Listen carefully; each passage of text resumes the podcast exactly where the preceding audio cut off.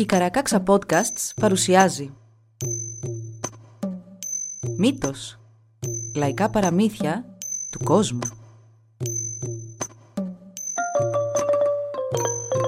Κάποιες ιστορίες μπορεί για κάποιους να περιλαμβάνουν ευαίσθητο υλικό.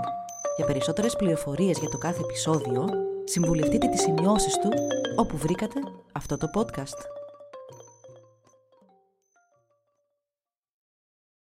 Η μητέρα του Καλαμποκιού Όταν ο Κλοσκούρμπε ο Παντοπλάστης ζούσε στη γη, δεν υπήρχαν ακόμη άνθρωποι. Μια μέρα όμως που ο ήλιος ήταν ψηλά, ένας νεαρός εμφανίστηκε και τον ονομάτισε «Θείε μου, αδερφέ της μάνας μου». Αυτός ο νέος άνδρας είχε γεννηθεί από τον αφρό των κυμάτων, τον αφρό που κινεί ο άνεμος και ζεσταίνει ο ήλιος. Η κίνηση του ανέμου, η υγρασία του νερού και η ζεστασιά του ήλιου είχαν φέρει αυτό το παιδί στη ζωή και πάνω από όλα η ζεστασιά. Αυτή είναι η ζωή. Αυτός ο νεαρός λοιπόν έμεινε με τον Κλοσκούρμπε και έγινε ο πρώτος βοηθός του. Αφού τα δύο αυτά πανίσχυρα πλάσματα είχαν ήδη δημιουργήσει ένα σωρό πράγματα, μια μέρα με τον ήλιο ψηλά τους παρουσιάστηκε ένα όμορφο κορίτσι. Είχε γεννηθεί από το θαυμαστό φυτό της γης, τη δροσιά του πρωινού και τη ζεστασιά του ήλιου. Όταν έπεσε μια δροσοσταλίδα πάνω σε ένα φύλλο και ζεστάθηκε από τον ήλιο, μιας και η ζεστασιά του ήλιου είναι ζωή, έτσι αυτό το κορίτσι ξεπίδησε στον κόσμο. Από το ζωντανό φυτό, την υγρασία και τη ζεστασιά. «Είμαι η αγάπη», είπε η κοπέλα. «Είμαι αυτή που δίνει δύναμη, η τροφός, η χορηγός των ανθρώπων και των ζώων. Όλα με αγαπούν». Ο Κλοσκούρμπε γύρισε και ευχαρίστησε το μέγα μυστήριο ψηλά που τους είχε στείλει την κοπέλα.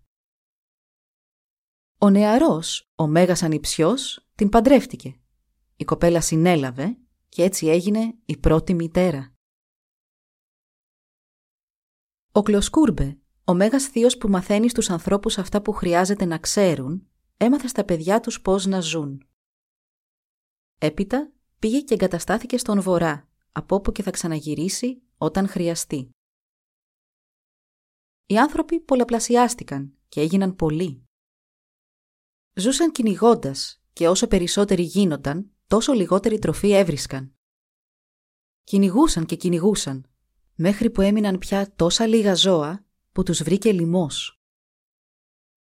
Η πρώτη μητέρα τους λυπήθηκε πολύ. Τα μικρά παιδιά πήγαν και την βρήκαν και της είπαν «Πεινάμε, δώσε μας να φάμε». Μα δεν είχε τίποτα να τους δώσει και άρχισε να κλαίει.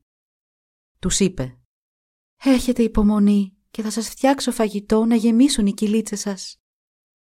Μα συνέχισε να κλαίει. Ο άνδρας της την ρώτησε «Πώς να σε κάνω να χαμογελάσεις, πώς μπορώ να σε κάνω ευτυχισμένη» «Μόνο ένα πράγμα μπορεί να σταματήσει τα δάκρυά μου». «Τι είναι αυτό» τη ρώτησε ο άνδρας της. «Μόνο ένα. Πρέπει να με σκοτώσεις», του είπε. «Δεν θα μπορούσα ποτέ να το κάνω αυτό», της είπε. «Μα πρέπει να το κάνεις, αλλιώς θα κλαίω και θα θρυνώ για πάντα». Ο άνδρας της ταξίδεψε μακριά, πολύ μακριά, στην άκρη της γης. Στον βορρά πήγε να ρωτήσει τον μέγα καθοδηγητή, τον θείο του Κλοσκούρμπε, τι να κάνει. «Πρέπει να κάνεις αυτό που σου ζητά. Πρέπει να την σκοτώσεις», του είπε ο Κλοσκούρμπε. Ο νεαρός άνδρας γύρισε σπίτι του και τώρα ήταν σειρά του να κλάψει. Μα η πρώτη μητέρα του είπε «Αύριο, όταν ο ήλιος είναι ψηλά να το κάνεις. Αφού με σκοτώσεις, άσε δυο γιους μας να με πιάσουν από τα μαλλιά και να με σύρουν σε εκείνο το γυμνό κομμάτι γης. Άσε τους να με σύρουν μπρος και πίσω, δεξιά και αριστερά σε ολόκληρο το κομμάτι γης, μέχρι και το τελευταίο κομμάτι της σάρκας μου να διαλυθεί τελείως. Έπειτα, πάρε τα κοκαλά μου, μάζεψε τα όλα μαζί, θάψε τα στη μέση αυτού του ξέφωτου και φύγε. Χαμογέλασε και συνέχισε. Περίμενε να περάσουν 7 φεγγάρια και γύρνα πίσω εκεί. Θα βρεις τη σάρκα μου, σάρκα βγαλμένη από αγάπη. Θα σε θρέψει και θα σε δυναμώσει για πάντα. Έτσι και έγινε. Ο άνδρας σκότωσε τη γυναίκα του και η γη της, προσεύχοντας, έσυραν το σώμα της μπρος πίσω, όπως είχε προστάξει η μητέρα τους μέχρι η σάρκα της να καλύψει όλη τη γη. Στη συνέχεια μάζεψαν τα κόκαλά της και τα έθαψαν στο κέντρο. Κλαίγοντας με λιγμούς, έφυγαν. Όταν ο άνδρας, τα παιδιά του και τα παιδιά τους επέστρεψαν σε εκείνο το μέρος μετά από 7 φεγγάρια, το βρήκαν καλυμμένο με ψηλά, πράσινα, θυσανωτά φυτά. Η καρπή των φυτών, το καλαμπόκι, ήταν η σάρκα της πρώτης μητέρας, το δώρο της στους ανθρώπους για να ζήσουν και να αναπτυχθούν. Έφεγαν τη σάρκα της μητέρας και την βρήκαν απερίγραπτα γλυκιά. Ακολουθώντας τις οδηγίες της, δεν τα έφαγαν όλα, μόνο έχωσαν τα σπόρια του πίσω στη γη. Με αυτόν τον τρόπο η σάρκα και το πνεύμα της μητέρας ανανεωνόταν κάθε 7 μήνες, γενιά τη γενιά. Και στο σημείο όπου έθαψαν τα κόκαλα της πρώτης μητέρας, φύτρωσε ένα άλλο φυτό, με πλατιά φύλλα και γλυκό άρωμα. Αυτό ήταν η πρώτη ανάσα της πρώτης μητέρας και άκουσαν το πνεύμα της να λέει «Αυτό κάψτε και καπνίστε το. Είναι ιερό. Θα σας καθαρίσει το μυαλό. Θα βοηθήσει τις προσευχές σας και θα χαροποιήσει τις καρδιές σας». Ο άνδρας της πρώτης μητέρας ονόμασε το πρώτο φυτό σκάρμουναλ, δηλαδή καλαμπόκι, και το δεύτερο ουταρμούρ ουαγέ, δηλαδή καπνό.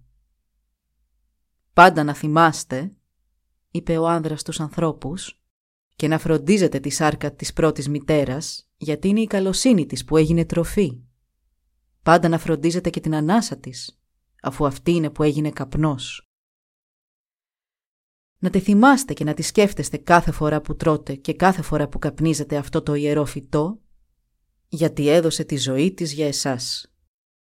Αλλά δεν πέθανε, ζει ακόμη. Στην αθάνατη αγάπη αναζωογονείται ξανά και ξανά.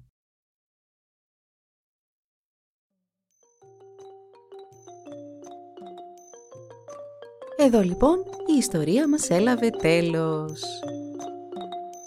μπορείτε να μας βρείτε στην ιστοσελίδα www.karakaksa.org για να μας ακολουθήσετε και να μας υποστηρίξετε. Σας ευχαριστούμε που μας παρακολουθήσατε. Γεια σας!